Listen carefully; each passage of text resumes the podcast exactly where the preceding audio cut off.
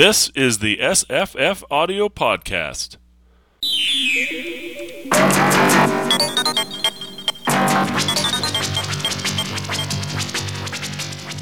I'm Scott.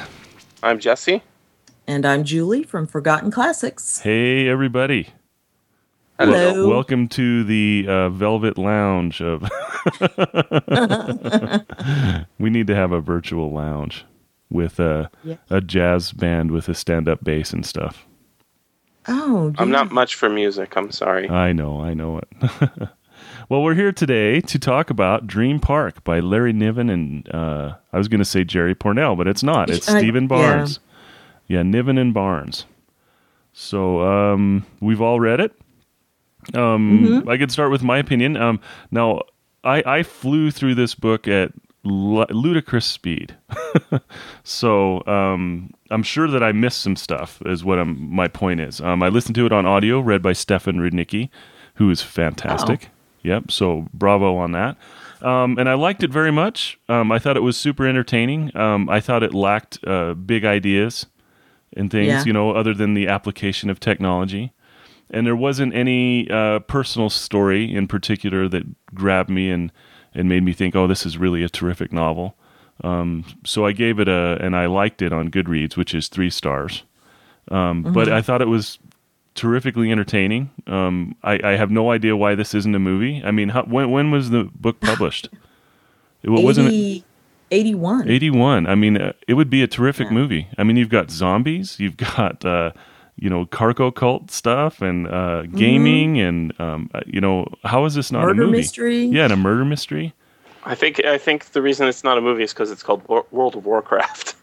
That's that the the the thing that struck me about the book is is that it it, it isn't what we have, right? It, Mhm. We have a technology that allows us to do all the stuff that's in Dream Park, except we don't do it in real life. We do it on the computer. Ah, yeah. It's basically World of Warcraft, right? Okay. Or Mhm. something like that. Some sort of virtual version of And we, we and- also have live action role play, LARP, Yeah. which um, is something that I don't know that existed in 1981. Maybe it did, and I didn't know about it. Uh, it says Wikipedia says that it, it came out of this book. Oh, did it? LARPing, LARPing Yeah. Oh, I was going to say, I think the second book that they they did three books or at least Larry Niven did about Dream Park and I think the second one and the afterwards they kind of said and thanks to the the people who are helping to make this a reality and so that's when you were saying that I thought oh that must be what happened from Uh, well, there's a couple of things. There's there there, there was LARPing before. Uh, Okay. Um, if you remember, I did a a post about the seventh victim or seventh victim, the um, yeah, yeah. Robert Sheckley story. And there is that that phenomenon where people uh, play a virtual game of assassination, you know, at a university or uh, at a school with their fellow classmates. That that is a kind of form of you know LARPing, but uh, this sort of Dungeons and Dragons style LARP, um, I think, was mostly inspired by Dream Park. And then there's there's there was apparently some sort of real corporation that tried to uh, realize this, and that may have been the the thing that they were noting in the back of the Barsoom project. That's the second Okay. book in the series. okay Yeah, interesting. And there's Um, a third book as well, the California Voodoo Game. I haven't read either of those, so mhm. Yeah, I read. I first read Dream Park. I I'm pretty sure fairly soon after it came out, and I really liked it because I hadn't come across a concept like that, and I was like, oh my gosh, this sounds so much better than Disney World. I want to go there. yeah, it is. Uh, it, it's much more interesting than Disney World. Yeah. And I really was intrigued by the fact that they're on an adventure with Cargo Cult, which I didn't know anything about. And the murder mystery for me was much less interesting, although it was well done enough. And that was before I'd read enough Larry Niven and anybody to realize that the personal interactions are often less satisfying than they could be They're almost robotic, aren't they? in his books. Yeah, and he, he I've been slapped down by the people for this before, but I maintain he's rather misogynistic in his writing anyway. And I don't know that that comes across in this book, but I tend to look at his personal relationships with kind of a jaundiced eye because of that. So, um, but not his personal relationships. You mean? I have no idea yeah, about the man you're talking himself. about the characters. Yeah. Uh, yes, it could just be the way he writes. I don't yeah. know, just the characters. Um, but I really do very, tend to like his books. Yeah, he's, he's, other than that, so to, uh, he's not. He, he certainly isn't trying to uh, uh, really empathize with what what it's. It doesn't seem like it's coming from the woman's perspective. No, in the mm-hmm. books, I wouldn't say it's misogynistic as much as it's sort of dated. Yeah, I guess that's it more. It's that it's always like if he has a chance to set up a society like in the in God's Eye, the society that's going to do first contact with the aliens, you know, it's very much of a oh, women can go to college and they can then go on a career, but once they get married, that's it. Then you're going to serve the husband and blah blah blah blah blah. And um it's just those things tend to be structured that way. Um, sometimes it's logical, like in Lucifer's Hammer, where, you know, after the fall of civilization, because a meteor hit or comet, whatever, hits the earth, you kind of go, that's kind of what things fall back into. because of that's how society might tend to go, um, depending on how you set it up. But sometimes not, like in the Mote in God's Eye. So I well, just, I don't, I don't, I don't yeah. remember anything really outstandingly you know bad in this book and that and that. No i agree and that's why i don't know why i got off on that tangent except to say i think he's not the best at setting up people and interpersonal relationships a lot of the time they tend to be very formulaic and that hmm. shows here i think so the the whole murder mystery aspect of the book uh, i can tell you I, di- I didn't no- notice, you know, it's not in the first third of the book. I, I would say that the murder happens maybe mm-hmm. right after the first third. And then mm-hmm um, it, what it felt to me like was, you know, kind of like in Around the World in 80 Days, there's a bank robbery, but it doesn't really do anything for the plot. It's just some additional motivation to push the characters. And mm-hmm. it didn't feel like it, you know, it doesn't help resolve the original, the main idea of the story. The main thrust of the story is that it's idea, you know, there's this, you've got this place where you can go and dress up and become the Dungeons and Dragons style character that you wanted to be yeah your your character and yeah well I, I think until the murder occurs it's a, a little bit aimless I mean, there's no specific plot yeah. that happens until that happens, and then there's a plot that for to, for them to follow. Well, it's, it's until then, it's just like, like you know being on Pirates of the Caribbean or something where you're like, hey, look at all this cool stuff. Yeah. You know. Do we need to describe the book at all? Oh, we probably better. Go for it. Yeah. Uh, oh, Dang, I'm sorry I asked that question. uh, well, Dream Park is a place in the future where uh, earthquakes have happened. California's fallen off into the ocean, most of it, and um, that p- plays into the plot somewhat, but a small amount. But um, that at least indicates we're in the future. And holographic technology has gotten so good to the point that when you went to Dream Park and you entered into one of their so-called rides, it was like being in on the moon or under the water or whatever adventure you're having. And so they would take it and do all these fabulous adventures that people would go on into a Lovecraft story or something. And at the same time, they have areas where people can bring their outside groups to play out these games that they'll set up. Mm. So, like setting up, I guess, Jesse, you were saying a World of Warcraft type situation where it's some mythos that you have to uncover while you're going through it and solve it and win and bring back the treasure or kill everybody or whatever it is. And so the story follows Alex Griffin's point of view, mm-hmm. and he's the head of security for Dream Park or something right. like that. Mm-hmm.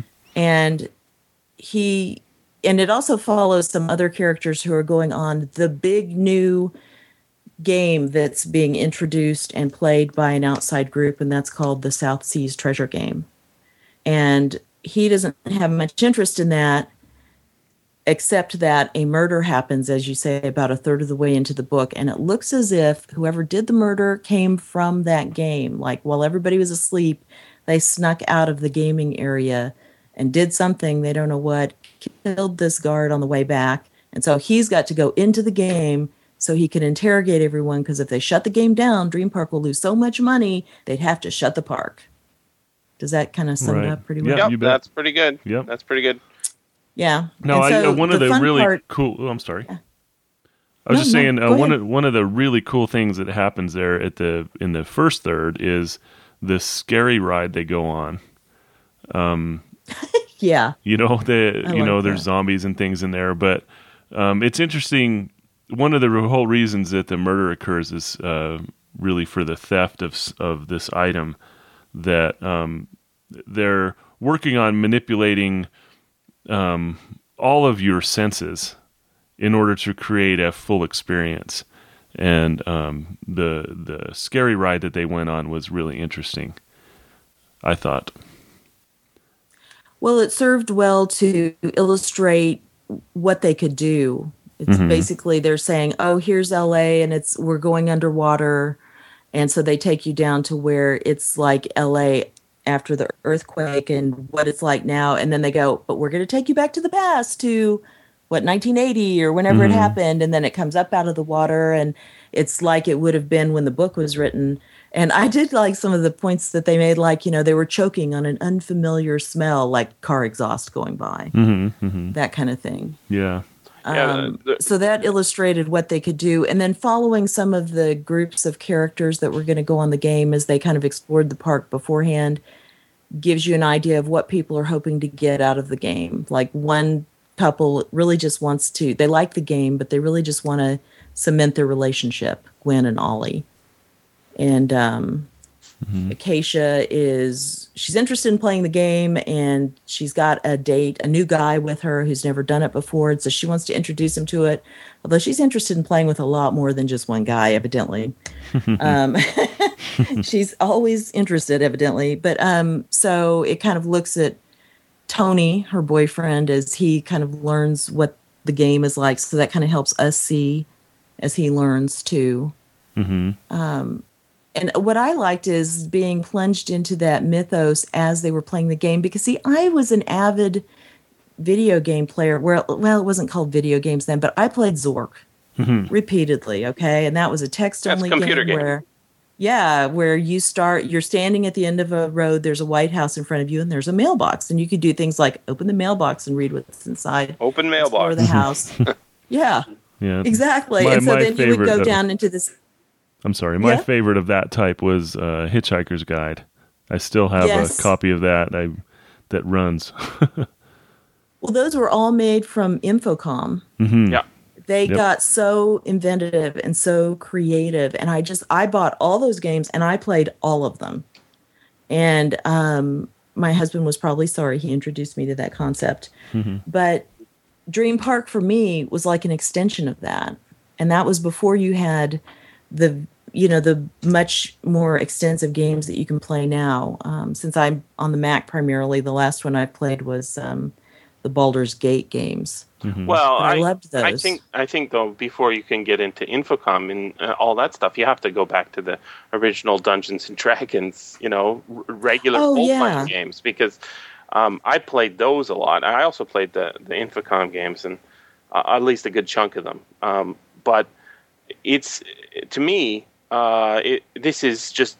Uh, this is more even even more so. It's Dungeons and Dragons because Dungeons and Dragons you don't play usually by yourself. You play as a member of a group, Right. a party. I, I think they even you know have explicit references to to you know orcs and all the stuff that hmm you know it's basically Tolkien derived adventure play, um, and that that part of the story made me think of the what what's happening now with with multi multiplayer um, online mass massively multiplayer online games like like World of Warcraft, which I have never played, but I know a lot about just because I've I've read about how how it it's it's basically takes a lot of the aspects of Dungeons and Dragons, getting a, a bunch of people together.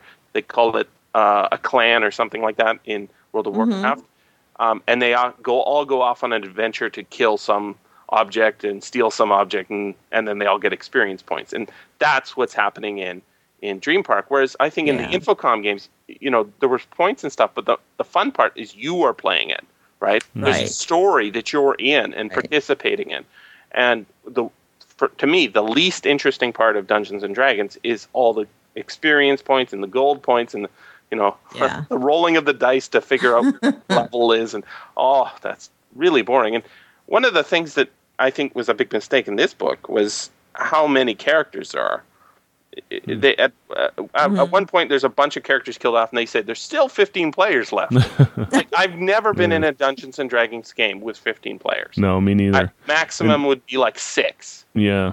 In my my experience, I've played I played Dungeons and Dragons maybe two or three times with a group in high school, and then I didn't play that again. But I've played video games and things.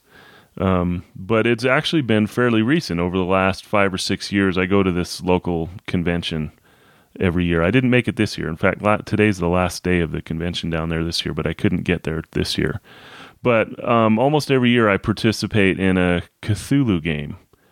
And oh um, yeah that's um call of cthulhu yeah, Call of Cthulhu. You're right, and it's uh, there are way, I mean, terrifically fun. And um, yeah, the- that, those you use disposable characters right yeah, they they you go in there and you sit down at a convention, and then um, you know there's a schedule, and you can sign up for your game, and then you go in there and they give you a sheet with your character. You get to pick which one. And the first one I participated in, um, each character had a secret, so the game master would tell you what your secret is, and then um, you'd have to play the game knowing that you had this secret. And um, but they're incredibly immersive. I I was really surprised, even knowing what I knew in high school, how immersive that was, and it's unlike anything I've ever experienced on, in a computer game. Being at a table with a bunch of people, you know, never fifteen, like you said, maybe six, Yeah, six it's a people and a and a game a master, and you're amazing all consensual hallucination. That's what Yeah, that's what yeah. what um, you know William Gibson called cyberspace or something, a consensual hallucination. When you are playing a, a good adventure game, um, it is something you're really into, right? Mhm, and And it's- and yeah. I can imagine that. Uh, I've never LARPed myself, but there's you know, there's the people who are in the Society for Creative Anachronism. That's probably half inspired by Dream Park as well, if not if if, if not exactly. Uh, c- you know, creating it. I'm mm-hmm. sure people who've read the book say, "Hey, I'd like to do that." And there is there is something to the idea. I'm just thinking it's not it's not the greatest idea for a novel. Mm-hmm. Yeah, and I never played Dungeons and Dragons only because I would have if I'd have known anybody who did it. Yeah, it's mm-hmm. it's hard to the- get people. It's hard to get people. Yeah, it is, and it is I- hard to few get a and group far together. between. Get a good group Yeah, together. exactly. And in college and high school, I just didn't know any people who did that, and it would be dangerous now because of that same thing. And the, although when I was rereading this, it did make me think of Dungeons and Dragons, you know, uh, because there are obvious references. And I, do either of you watch Community? Yeah, of course.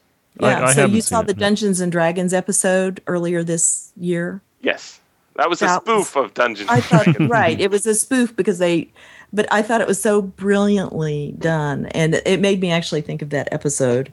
Mm. Um, There's a But neat Dungeons and Dragons episode of the IT Crowd too. If you guys watch that, I haven't I seen that. that. oh, the IT Crowd is a great uh, British comedy. Very funny. Is it cable? Do you see it on Um, cable? it's it, I, I don't even know where it is on TV. I I watched it online. You Probably can get get it it on on iTunes, and whatever. okay, Yeah, I'll, and um, I will yeah, it's it's uh, the IT crowd is about a group of um, IT people at a big company, and um, anyway, hilarious, hilarious. I was going to mention too that the the only other immersive experience that I've had in computer gaming is Fallout Three. Now, Fallout Three is the only Yeah, game that I that's- can think that's- of at That's which a wonderful modern version of of one of those Infocom games. Really. yeah, it really is. Yeah. Yeah, I have Fallout two, I Uh-huh. think, It's the but I found thing. the It's controls just- difficult. So but I Oh, think that's well, the only game and, that I and I can was getting into recall. other stuff. I actually was in a little town somewhere, and there's these ants that keep coming out at you. And it's the only game that I remember playing on a computer in which my my um, heart rate went up. You know, because it was really frightening. You know, I'm I'm walking around in the dark, Fire ants. and you can hear them, and then the sound is really eerie. And I, I remember stopping and saying, "Wow, this is really kind of getting me. Uh, I'm I'm actually frightened right here." So, and um, yeah, but it's the uh, it was a really immersive experience, just like. But the the the, better the Call of Cthulhu games that I've played are as immersive, maybe even more so, because you have to really actively want to participate. avoid the Dunwich building in Fallout 3. That's that's the H.P. Lovecraft building. Fantastic. Yeah, Don't I've got to go that's find it. it. Now I've got to I haven't get played it for a while, 3. but I I've got to find happy. it. That's a scary one. When Jesse my was husband's a- unhappy, I'm sending him to you. Jesse was a big Fallout 3 player. Are are you still? Have you stopped playing? Uh, I'm. Uh, I, there's one module I haven't finished because I have to replay the whole game to, oh no. to do it. That's how we were with the Shadows of Amn in our house, Mm-hmm. uh, the Baldur's Gate thing. It wasn't, it wouldn't get my heart rate up, but it would be to the point where three of us in the household were playing it. And so we would spend all our spare time talking to each other about techniques to overcome this or that. So it wasn't as as, as immersive, but it was the first group experience of, you know, egging each other on. But there, to do that it's stuff. interesting because there is a, a dynamic between a single player story game and a multiplayer uh, story game. So Mm-hmm. in, in Fallout 3 or in um, in uh, you know Zork, you are playing individual an individual Right, right. who is in a story, and the story is central. Whereas the you know experience points and stuff that just happens to you. When Mm-hmm. you're playing a multiplayer game, the there's a lot more of the mechanics, especially when it's uh, uh, you know it's pen and paper. There's a lot more of the mechanics that make it less interesting, right? Somebody has to roll their dice to get their experience points, and then you have to roll your dice to get your experience points, and roll for gold and roll for random encounter. There's all sorts of mechanics that get in in, in the way of the storytelling. What's neat about this the the aspect in Dream Park and in modern computer or video gaming uh, role playing games is that all those mechanics are hidden in the software, right? You don't Yeah. have to roll; it's done for you, and it that's mentioned in the book several times. You know, the uh, there's one scene where the thief is standing in the field; he's unaware of what's going on, and suddenly. Uh, uh, sky dragons attack or something, and they just go right by him. And the reason they go right by him is they can't see him. Right. Because he's a thief and his, His yeah, his Visual, whatever points really high. level is, is lower than everyone else's. Yeah, or they'll do something where the knife went end over end somewhere in the background. The points were calculated and it Right. hit. Yeah, That's right.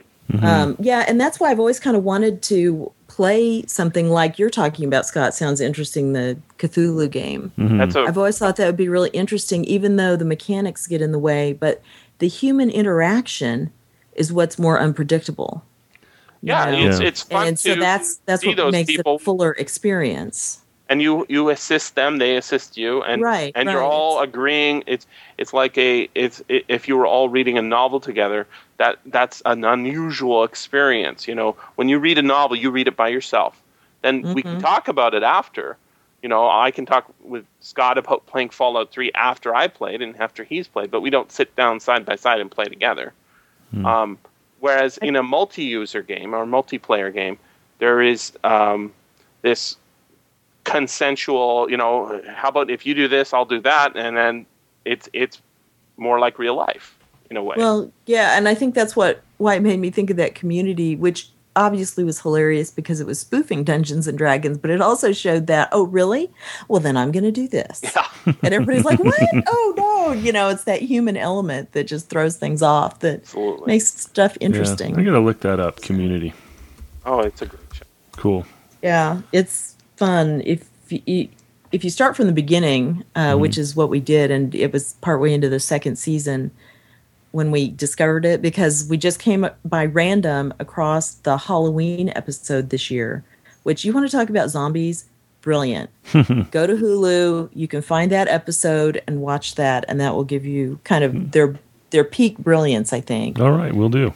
and uh, but then um, we got the DVDs of the first season, and it starts off slow like most series, but the edge is or the spoofing, you know, the mm-hmm. pop culture Yeah, it's, it's awareness is always there. It's mm. it's got a whole bunch of great characters and a whole bunch of great writing. Nice. Yeah, well, mm. and it's the guy who wrote it and um, came up with it says it's basically what happened to him. He and his girlfriend were trying to keep their relationship together or something. I don't get that, but by taking a Spanish class at a community college, and he was having trouble, so he wound up in a study group. And he goes, and it was all these misfits who I couldn't stand. And he goes, but by the end of the semester, I loved them all for mm. those faults. And he goes, and then I realized I was the jerk. I was the one who was from the the series writer who thought I was so great and blah blah blah blah. Mm-hmm. So um so he took that and he just started spinning it. Oh, that's neat. And it's a good spin. Yeah. Cool. It's a yeah, good show. Yeah, speaking of TV, there's another interesting aspect on in Dream Park. He they they kind of predicted that people would want to see a game on TV. Yeah, um, or in the movies. It was a, yeah. a little unclear. They were going to definitely edit it and sell it. Right, right. You know, so yeah, these people spend what twelve hours a day playing the game, and then they edit it all together into a movie after the game's over, and they sell it, and they've got uh, novel rights and all kinds of things. You know, which is really what's happened. You know, we we just got a Halo mm-hmm. audiobook in the other day. I, um, I I got the same one. I think. Yeah, so it's um, you know really kind of happening. Yeah. Um, and yeah, and the reality true, TV. I've never seen Survivor, but um, Survivor's, uh, you know, I, I know it's not a role playing game, but um, that people well, would be interested in watching a is, game. Maybe it is. maybe it maybe is. It is. yeah, right. I've never. I think it might be. I, yeah, mm-hmm. but I do watch The Amazing Race, which is kind of a hybrid of. Yeah, you know, they're it, playing this game. Media entry for this and, book. Yeah, and it's like it's a, a reality different version of this you know competitive reality game. Mm-hmm. It's like a game show where it goes on forever around the world, and so you get the interactions of the teams and the people with each other. And um, I don't, you couldn't make a movie out of it, but they've definitely made a long running series out of it. So it's that kind of thing. Yeah. Well, one of the, one of the things that I, w- I was reminded of when when reading Dream Park as well was back in the 80s, I don't know if you guys remember this, but um, there was a sort of a hysteria about Dungeons and Dragons, about how it yes. was going to make yeah. everyone. Yeah. Uh, uh, Teenagers will commit suicide if reality. they play. That's right. There, mm-hmm. there was yeah. a movie with Tom Hanks uh, called Mazes and Monsters, I think. Yeah, that's that's he one. Killing yeah. himself or something. I never he saw that. Too lost in his his role as a wizard or something. Um, I, I think the, this is the same sort of hysteria that we get with comic books in the 50s and yeah. uh, movies in the 1930s and all the you know every time there's new media that comes out somebody says oh it's the end of the world everybody's going to lose control mm-hmm. they can't handle it i could handle it myself but those kids they can't yeah. tell reality from mm-hmm. something else and yeah video games now or you know well what I think is interesting, though, is that what it made me think of is that life is becoming much more like a video game in a sense that people do have an opportunity for a lot more leisure time. A lot of people do play Star, like in Korea, StarCraft is, you know, a, was a national obsession. I don't know if it still is, but maybe it's StarCraft 2 now. But there are teenagers who spend a lot of their life playing these video games, right? Mm-hmm. It's not a hysterical, a hysterical thing like they're losing touch with reality. They know what reality is. They just choose not to do reality. They'd rather play the game. Um, well, that's the point of the guild, right? Uh, could be, could mm-hmm. be. That is oh, that, you haven't watched it? No. Yeah, also I've seen hilarious. I've seen an episode or two. That's the one based on World of Warcraft or something. Uh, yeah, and it's a it's a webisode thing, mm-hmm. so you can watch a whole season in about an hour and yeah, it's it's about the six people, mostly focused on Felicia Day's character, who she writes it and does it. But um, yeah, who they basically spend all their lives around their TVs or sorry, computer screens. And when it gets really interesting is when they're forced to actually meet each other in person and have to interact. But they're of course quite extreme. But it's that thing of they really kind of have lost touch with reality. But even when they've lost touch with reality, they're not so far gone that they don't know what they're doing. Well, um, it, it, so it losing touch with reality as opposed to changing your reality to be what you know. If you could work for Dream Park, right? Mm-hmm. You spend most of your time doing these adventurous things. Why isn't that your reality? You say, well, because other people have jobs that isn't like that. Well, to me, that's just saying, well, that's other people, right? Mm-hmm. I spend a lot of time uh, reading science fiction, and that's part of my life. Um, it's not uh, it's not a losing touch with the reality. Is I I prefer to read science fiction to I don't know mowing lawns or something like that. no. Well, uh, Yeah, or to going to have coffee with this friend who asked you, and you're like, Sure. well, maybe later. I can do that tomorrow, but not today. But today I do have half an hour. I'll read this book instead. That's right. I mean- you sp- choose to spend the time doing the thing that you like. Right, right, and and I relate to that because that's why I love books so much. That's and I think that's the the Dream Park thing that I enjoyed on this reading, this rereading. I of course didn't feel it as much. I was like Scott reading it too fast, and then um, I'd read it so many times, but I hadn't read it for a long time because this used to be kind of comfort reading because I was like, oh, I love this adventure that they're on. I love this little mythos. I never loved the mystery that much, Now the mystery's but not it was fine. but uh, yeah, the, the I think the um the the mythos as as we were talking about before the podcast started. There's a a uh, afterword in the paper book that's not in the audiobook, and it, it talks about all the different aspects of the reality of of cargo cults, which is what the plot Yeah. essentially is, I guess, spinning out of. Um, yeah.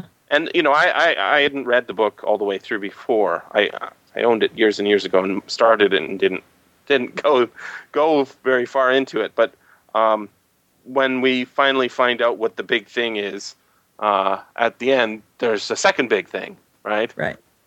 and I, th- all, both of those were oh those are interesting you know and of course that makes Mhm. sense right um it's not really a i- dungeons and dragons because it's but set in post world war ii era Mm-hmm. Mm-hmm. um, Dungeons and Right. Dragons is you know alternate world, but on the other hand, there is all the sort of monsters that you would see in Dungeons and Dragons. It's just the mythology is is uh, uh, New Cargo Guinean. cult. Is that what it Yeah. is? New Guinean. Yeah, Hmm. Papua New Guinea, I think. Yeah. kind of. Sure. Yeah. Yeah. Well, in the second book, which also was uneven like this one, but for the same reason that I liked Dream Park, I liked that book too. Um, the second book, the adventure they go on, is all based around Inuit mythology. Oh, interesting. which was interesting because I didn't know anything about that. And as with Dream Park, the people were likable enough. The secondary goals were interesting enough. There was another tacked on mystery, I think, to, I don't know why they always do that, but they do. Um, and so I also like that. I have that one around somewhere that I Barsoom Project. is enjoyed. Yeah, that's it. Oh, it's, it's called the Barsoom Project, and it's about Yeah. Inuit mythology. Yeah. that's interesting. I would, uh, thought Oh. it would have been Burroughs. Well, the secondary the secondary plot is based around like an a moon colony or something like that, and Hmm. Probably going to the Mars. stars and- Barsoom is is Mars, Mars. And, yeah, going to Mars, and they're Mhm. going to fund part of this maybe, and the big important meetings I think are being held at Dream Park, and so that's the mystery and the tension is um, making that happen. Hmm. And while at the same time, the one of the people going on this Inuit thing is important somehow, and so that's how they tied it together. And then the third one's I, the third one really I didn't think that book worked at all. Uh, the California Voodoo game. I think it was. Yeah, it, it was interesting to read, but it it was kind of a mishmash of stuff to me. But Maybe maybe t- uh, you know time has been kind to the uh, the older books because they were older. Mhm. I don't.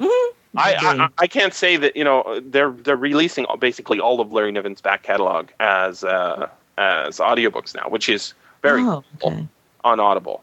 Oh, but- there's some I'd love to get. Yeah, Mhm. that that is amazingly cool. But on the other hand, um, this is the weakest Larry Niven book I think I've ever read. yeah. Not every book every a great writer has written is always worthy, or as good as the others. You know. Yeah, it's just um, it, it's an interesting idea, an interesting idea, but I'm not sure.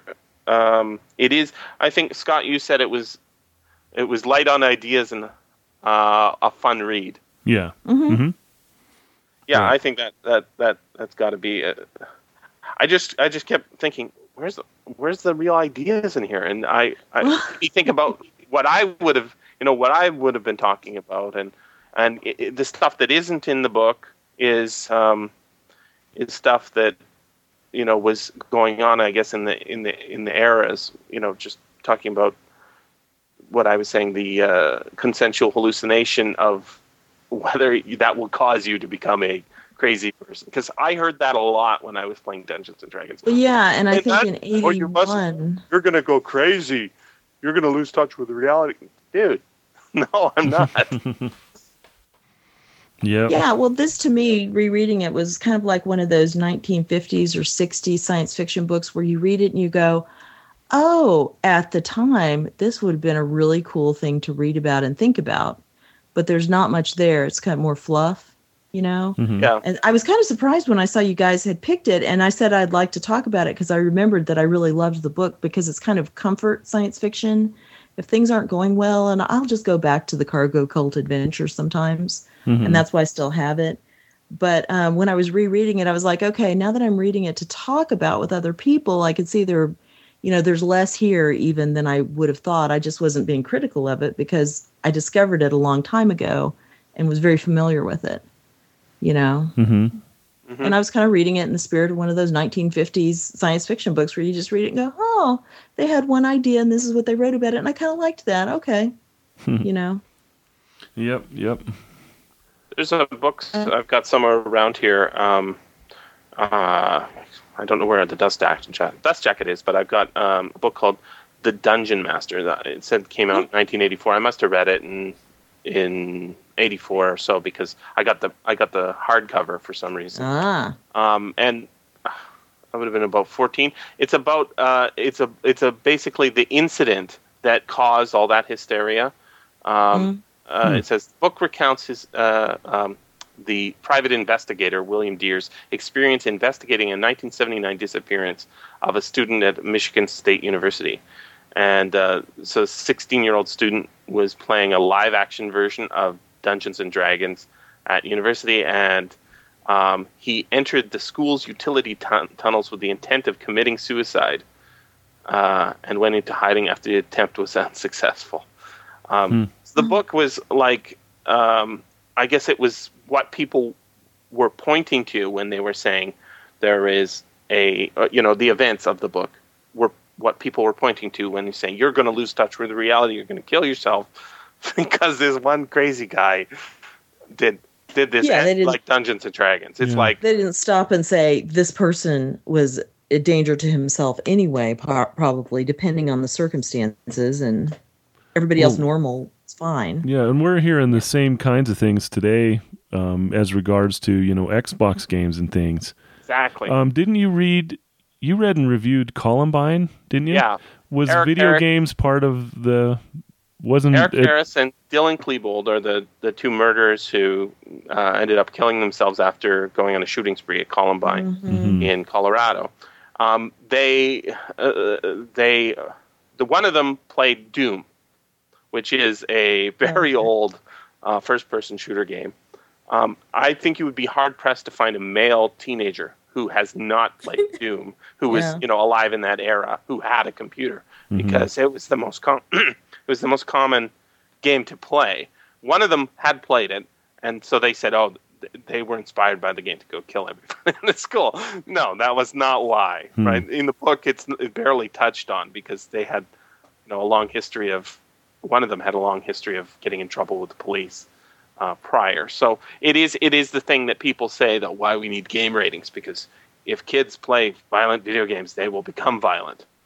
Well, yeah, Well- and it's a tendency of people to like to have something easy to point to that Yep. you can fix because they're afraid it, they don't know why it happened. They're afraid of it and and it really because I remember, you know, of course that was a horrible horrific thing and I just remember hearing the overall story and having read science fiction forever and played video games although not, that one. I was like I'm looking at a lack of parental involvement, you know, indulgence, all so many other factors that all went together. Well, psychopath. You know. One of them was a psychopath, and the other one Yeah. was a, a follower. Yeah, exactly. Well, and if you have enough people kind of paying attention, you can maybe get those people some help. But if no one's paying attention and they're on their own, all kinds of things are going to influence them, including video games. But, I'm not sure you know, is any help for psychopaths. It's very, it's a very scary situation. Then the help that you get the person is to shut them away where they Yeah. can't do that to somebody else. But I'm saying, you know what I'm saying. yeah. Mhm. I blame the parents. Let me just say it, um, and you can edit that out if you want. No, But- you know what? I, I I wouldn't blame the parents because I, I don't know. You know, I, I think they're born that way. I think. I know they they're born that way, but I guess I'm speaking also from a personal experience that I'm not going to go into much Okay. more okay. of watching a child grow up who I know has a very similar problem and watching parents both try to help and both completely ignore a super dangerous situation. And the kind of thing where I, you know, you have no grounds to go to someone and say, could we have this person evaluated by, you know, these various people? But but also saying to other people that I know and having them say yes just going i always i live in fear of the day that i might have to go testify about what that i knew that this person is like it's um you know what i'm saying a, it is a yeah. very tough situation so but that's i kind of blame that on people not wanting to look at things honestly and clearly you know you can mm. blind yourself and parents are blinding themselves in my opinion it's uh, so. it's possible but also what can they do that's the that's the real question. Is if someone has not, you know, committed a uh, a crime that you can put people in jail right. for, what can a, what can a parent do? Well, they cannot completely ignore somebody by going off and doing their own thing. They cannot defend them. They cannot dismiss when other people when when they're in conversation with someone and they bring up oh have you thought about it from this angle? They cannot just turn around and defensively slap down that person and then ignore everything. Yeah. well those are so, yeah but what can they do? Those are the things they can't they shouldn't do. But yeah. it's the thing is is there, there's a book out now just came out called the psychopath test uh, which i i think i'd like to listen to uh, by a guy named ron uh, jon ronson uh, jon ronson Jon Ronson is the name of the author, and um, he, he, talks about in that book. He talks about all the different kinds of psychopathy that seems to be in society, and a lot of it is not um, uh, the kind where you kill people. It's the kind mm-hmm. where you fleece them out of their life savings. It's the kind where you yeah. insist that you are right and they are wrong, and and uh, force your will upon them. Right? Uh, it, it, comes in a range yeah. of things, but a lot of it is not criminal behavior. It's it's um, just behavior that is extreme in and and frightening, mm-hmm. uh, and you know, full of a, a lack of empathy, I guess. Yeah, uninteresting in other people's existence, other than as a stepping stone for whatever it is they want, and that is frightening. I I I, I just the, the frightening part is I have no idea what we can do about it. Yeah, because you can't do and well, because then you get I guess into people writing movies like what was that movie with Tom Cruise that probably came from Philip K. Dick because didn't everything about the the people who can read the minds and oh Minority Report that they would do something yeah, yeah Minority Report sure which I never saw. Um, mm-hmm. I started to watch it, but there were so many images of scissors and eyes and dangerous music that I couldn't force myself to watch. It's not a great movie the thing people uh, talk about that movie is is is the visual effects and the fact that people are using gesture controls. That is not uh, worthy of watching, so don't bother watching that. Well, thank you. Okay, mm-hmm. then I don't have to worry. But I, I, guess that would be the only way you could, except that um, by by taking, I guess my point and my problem with the situation that I am aware of is than what I would actually do, I suppose, if this was my situation, other than, you know, cry and feel very sorry and upset about everything, would be to ex- insist on, like, you know, like lots of whether it was therapy or not, other things being, you know, other people being aware of what's going on, other, uh, you know, as much therapy as possible, because whether you can help it or not, you can keep those reminders in place for that person. You know, there are eh, not ignoring it it's um, it, denial is a very strong instinct, you know. Right, and I I get that, but I've also had exposure to people who have. It's not the best way to go up. in many cases, and and denying is doesn't help anybody. I mean, no. you know, so I don't know. Mm-hmm. Just this things have gotten dangerous, and they've gotten dangerous before, and I just don't like to see that. That's all but I gotcha. can't mm-hmm. do about it. Have either of you gone to see uh, the Spruce Goose? No. In, Where is it? Is it in San Diego? Isn't it?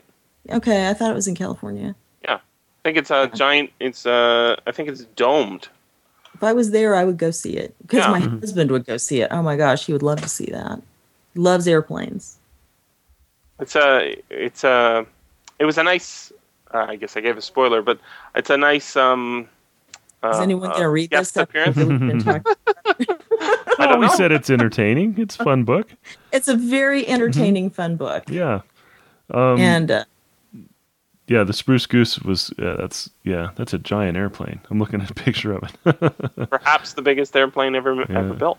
what was that movie with uh, about Howard Hughes? Um oh yeah, with Leonardo DiCaprio. yeah, that's him. It's an Yeah, excellent little movie. directed it. That was actually pretty good. The Aviator. The Aviator. That's it. Yep. Yep.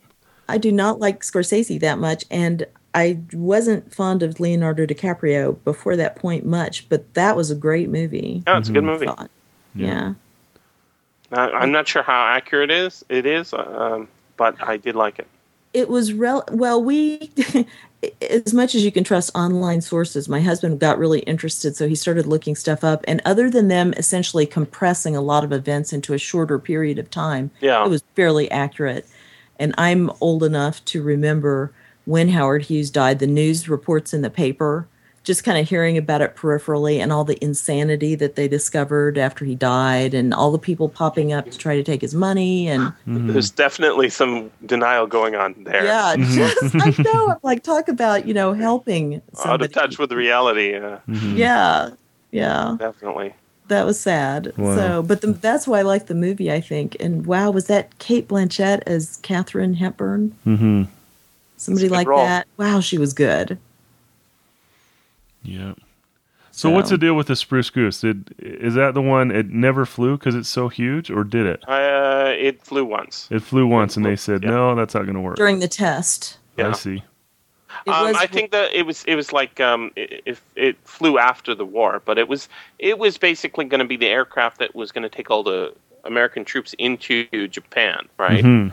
Um, once you get a, a beachhead, right, you need to be able to move a lot of people Right. in, and I guess the dropping of the the bombs prevented that, uh, or at least the the treaty, yeah. the the uh, condition unconditional surrender of Japan um, prevented the need for a massive troop transport Mhm. um, because it, that would have been a lot of people. I mean, if you think about the way w- the war in the Pacific went versus the war in Europe went, is the war in the Pacific was a fight for everything that No, yeah. everything that the, everything that Japan had taken, but not Japan itself, right? Right. Whereas Mhm. in uh, Europe, it was a fight for everything that Germany had taken, but also went into Germany, right? Right. I mean, they they they they did the entire uh, country of Germany. They never touched Japan, right?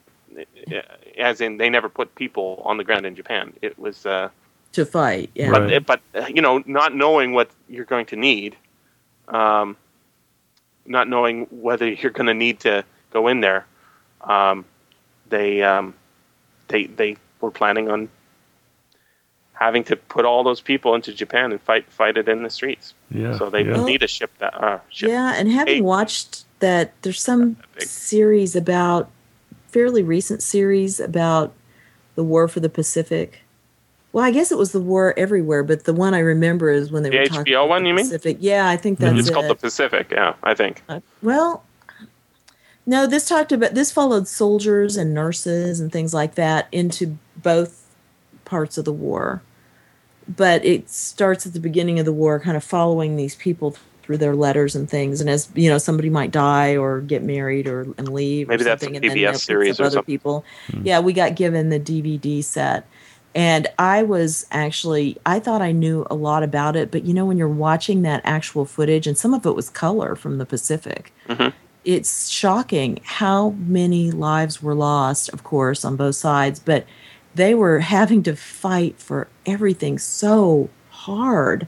I could see why they think they needed so many troops, especially after that one island where the entire village had been lied to about what the Americans or allies or whatever would do to them. So they all, the soldiers had to watch them all throwing themselves off of a cliff before they could get up there and stop them. Yikes. Mm. Wow. Yeah, I mean, it, it- people were slitting their own kids' throats and throwing them off the edge of the the cliff. It was horrific, and so I can see why they might have thought that um, they were going to need a lot of people. Hmm. Amazing. not good. Amazing. Yep.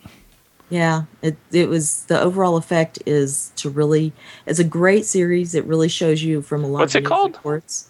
I'm gonna have to. I will get our DVD. I'm sorry. Uh, Yeah, go grab it. you want me to about- get- Scott and I will talk about you while you're gone. Oh well, I'm gonna listen to the podcast, so you better edit that part out. Okay, I'll be right back. I'm about halfway through the HBO series, The Pacific. I've got it right here. what do you What do you think of that? So far, it's it's very good, um, and it's intense. You know the I I loved that. Um, what was the the series in Europe? Uh, that was Band of Brothers. Yeah, Band of Brothers. That was a terrific series, and um, learned a lot watching that, and learning a lot watching this one as well. But uh, uh, what an intense period of time! My goodness, can't imagine. yeah, I'm not. I'm not super enthusiastic about the um, the uh, the segments set in the United States itself. Uh, Mhm. in the Pacific, you know, there's the the Medal of Honor winner has to go home and Ah, make you know spend time getting war bonds or uh huh. Yeah. Yeah. encouraging the purchase of war bonds. But um, I mean, it, it, it, is a true story, so I guess you it's good to mention you know that this actually happened. But I think there was a lot of time spent in that, and that just was not as interesting to me. Right. Right.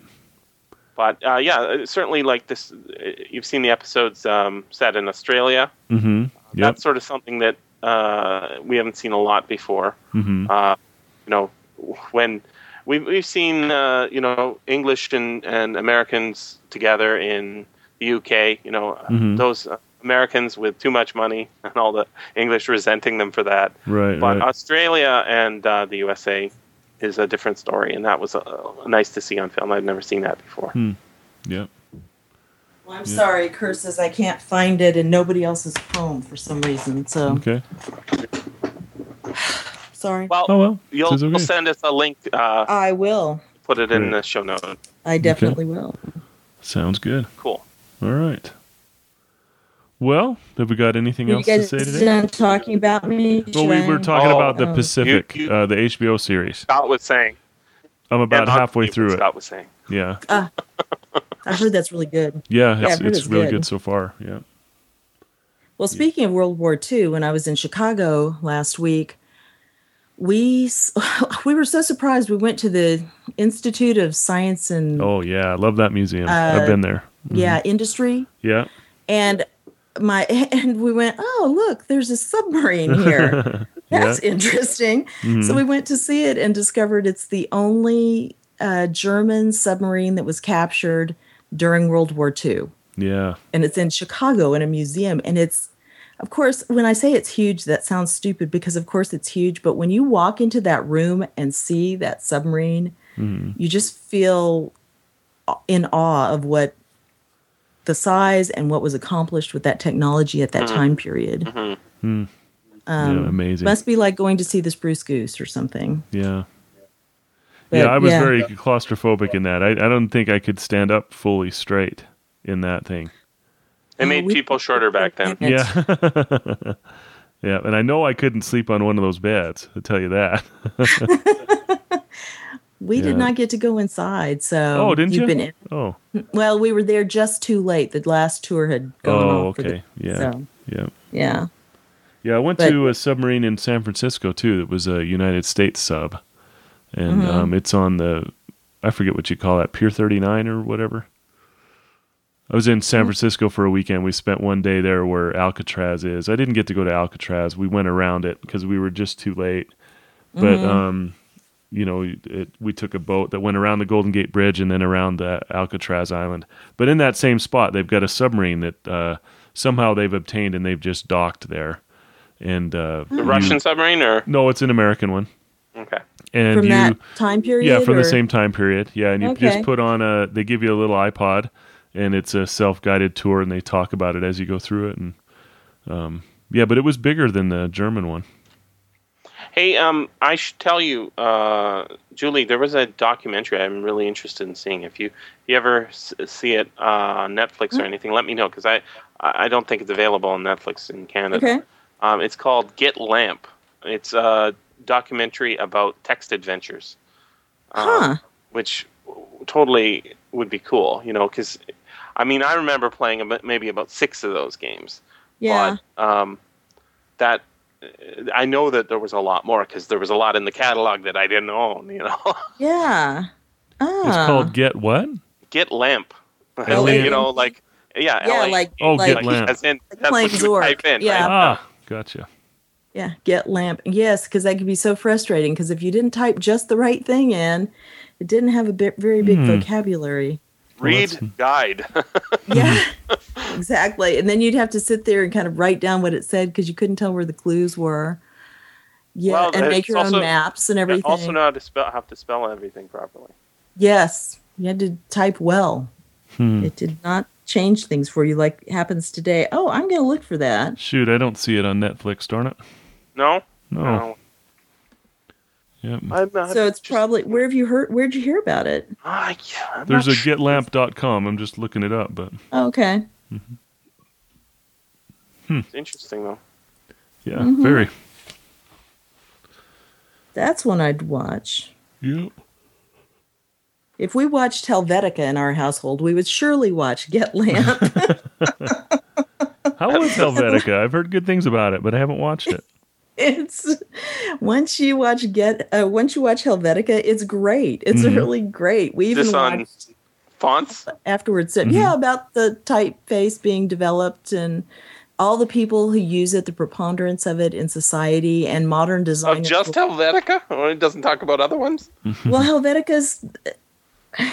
Watch the documentary, Jesse. I Right. just can't convey the depth and richness of the, what it communicates.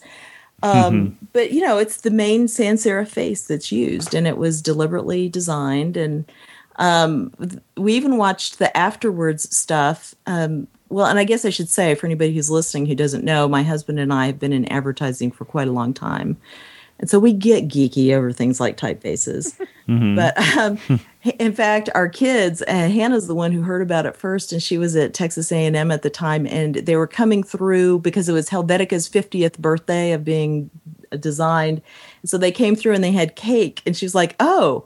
Typefaces and cake. And so she made some friends go with her. And when the friends came out, they were all came back and said, I'm going to use Helvetica on my computer. And they were so disappointed because they had uh, PCs and they couldn't. so, yeah. And I was like, yes, the geekdom spreads. Right. But we watched the afterwards and things and um, made the kids watch it so that they understood why, when I used Futura, it was better than Helvetica. So, you know, things like that. yeah. Interesting. Yeah. But it, it's, yeah. you know, Yeah. you can find documentaries I about just it. can't believe it's on one font. I mean, I, I, I could see, you know, on all the serifs and all the different all the different fonts that are No, out. but serif faces are completely different, and sans serif they do touch on them. But what happens is you you hear from all these designers and see how they're used in all these different ways, or see how Helvetica is used in all these different ways, and so then you have people saying, and based on that, I developed this. But um, what really happens is the people that we've had around who've seen it, like this girl who works for us and stuff, she's like, I can't believe it's used everywhere, and I never knew it. Hmm. Suddenly recognizes Yeah. it Yeah, everywhere. Yeah. Yeah. It's ubiquitous. Well, if there is if there is a um, a connotation of of um, word word usage, there's also a connotation of of fonts, right? You've got you've got the um, you know the, the standard thing where you take the I think that's probably what every kid did when they first got their computer and they found out that there was multiple fonts. Is you get one word like uh, I don't know lamp or something, and you put it in all the different fonts, and then you look at them and you say which one of these says what, right? Mhm. Which one of these has a meaning that I can extract? And uh, you know, it's like when it says crying, but the letters are happy, you know, and it says um, Yeah. sad, but the letters are are sad, or or afraid, but the letters are not afraid, right? Yeah, you can't put the word gothic into Helvetica and have it look gothic. you know, you just can't. Nice. Um, But yeah, and it, it's funny because I guess for me, you said that, and I was like, oh yeah, I, when is the time I became aware of that? Well, I s- I majored in advertising, so that's when they kind of made us aware of all that. Hmm. So, and unfortunately for our, or, or fortunately, I don't know, for our kids, they have a What rich font knowledge is- of this sort what of font is your website in? uh, you know, I don't. Well, well, here's. I don't even know what my website's font is. What Well, is- you know, what part is of the SFF problem- Audio's font, Scott? with I don't remember. I don't is that remember. not a ton of faces are really rendered very well via website. And so there's a certain small group of them. And this is why it's usually so constricted because other faces haven't been designed for that pixelate, pixelization at different sizes. And so that's why you're usually stuck with the ones that the computer sent or it came with your computer. Right. Now they've got a thing though that's fairly new where they have redesigned a bunch of typefaces to work that way and you can essentially like lease the typeface for a website. So if you're designing a website and you're like, "Oh, they really want this kind of a face. Oh, look, here's one that's very similar or this face itself." They'll render it for you and you can lease that from them and they'll provide that typeface for your website. We've used that for a few people who a few designers or uh, clients who've really wanted that done. Getting a lease So- on a font sounds kind of strange. I got to go I to the bank and get a lease. I know, but that way you're not Finance my new font. Well, here's the hmm. thing because otherwise the computer that you're using has to have that typeface so it can render it. Yeah. And and they in unless you want to provide everyone in the world with that typeface, which most people companies don't want to do, those people will do it for you basically. That's why you're leasing it. Now, now, I guess asking this is probably a, a big mistake, but does it really matter that much? We would say no, actually, as the people who do the websites, we're Yeah. like, there's a perfectly good, there's a small number. People who are looking at websites don't stop and care that much. Uh, You know, consciously, You can get a much representation of different looks, or really. yeah, or you can do things. You can make you know static things that have the typeface pieces. right. But then people stop and say, those aren't SEO. They're not search engine optimized. And we're like, okay, first of all, now let's go for the Now they're falling Look into a what this really means to you. Blah blah blah. Not search So- engine optimization; it's Google optimization. let's talk. Well, let's talk yeah. here. I know. What they know is they've learned those three letters. Google Yes. option- uh, Google optimization. But it's like when you um, read a book, and at the end, I always like when they have this book was set in Adobe Gar- Garamond Pro, which was, was designed by so and so, and blah blah blah blah. It didn't change my enjoyment of the book. I Hmm. like knowing which typeface it is, but I do lay out books. that makes me think that uh, a narrator is like the uh, audio version of the font. What do you think? Yeah, essentially, That is funny. Yeah. that's a good point. Hmm. I guess the, could- I guess it does matter which narrator you use. Well, I guess in it a does way, matter which font you use. in a way it matters it does matter but you can get equally good narrations from different people for That's a book it will just be that little Some are better, something, going to be right? better than others. You Well, don't want right exactly to use, uh, I don't know, Arial for some, and you need serifs, especially if it's small. well yeah exactly but there's a lot of different serif typefaces It's true.